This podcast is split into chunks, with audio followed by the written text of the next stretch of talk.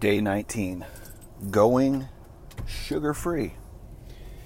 I recently watched a documentary on one of the streaming channels about sugar. And I'm a guy who's not that into sugar. I'm more into savory foods. And so I wanted to watch it, check it out. I know the effect that Super Size Me had for a short time about fast food and not going to fast food. And so I thought, you know what? Let's check it out. I love documentaries. It's about an interesting topic. The way that it was filmed was pretty interesting. It was made in 2014, and it was uh, it's called The Sugar something. I don't remember, but it's on Hulu or Netflix. You can check it out. The the the the Sugar Film, I think it's called.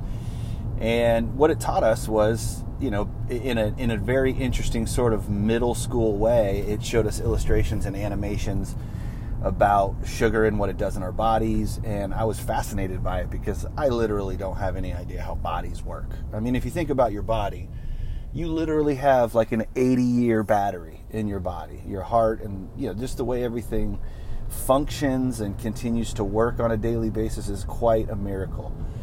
And so, since I don't know anything about it, I, you know, like watching these kinds of programs and um, they teach me things. And so, you know, we watched it and I decided that I was going to go sugar free. That was probably about three weeks ago. And I've done a pretty good job. I had my birthday between the time we saw the documentary and today. So I did eat a, a bit of ice cream that day and, and I've eaten a few pieces of bread here and there. But for the most part, I've been able to lay off and I'm feeling much better. Still not sleeping better, but I am feeling better. I can tell that my clothes fit a little bit better and I just feel good. And so I'm thankful that I'm not a sugar addict like some people in my family because they love it and they could not give it up as easily as I have. But uh, that's sort of the journey I'm on right now. Um, I'm not a big fan of what the scale says, your weight.